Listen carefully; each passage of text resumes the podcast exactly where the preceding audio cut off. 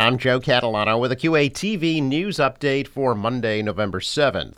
Several hundred people attended the dedication ceremony for a new statue of First Lady Abigail Adams on the Hancock Adams Common in Quincy Center on Saturday. The seven foot tall bronze statue replaces a smaller statue of Abigail with a young John Quincy Adams that was relocated to Merrymount Park.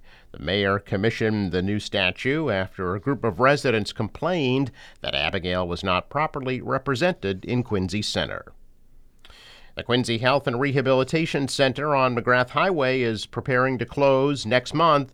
All 92 patients have already been relocated to other facilities, and the 68 workers are in the process of finding new jobs. Wachusett Healthcare is closing the facility, blaming a new state law that forced them to eliminate 34 beds, which they say makes the facility no longer economically viable. Tomorrow is Election Day, and Quincy City Clerk Nicole Crispo is reminding voters that mail in ballots must be postmarked by November 8th, but will be accepted until November 12th at 5 p.m. There is a ballot drop box located outside Quincy City Hall. Polls will be open tomorrow from 7 a.m. to 8 p.m.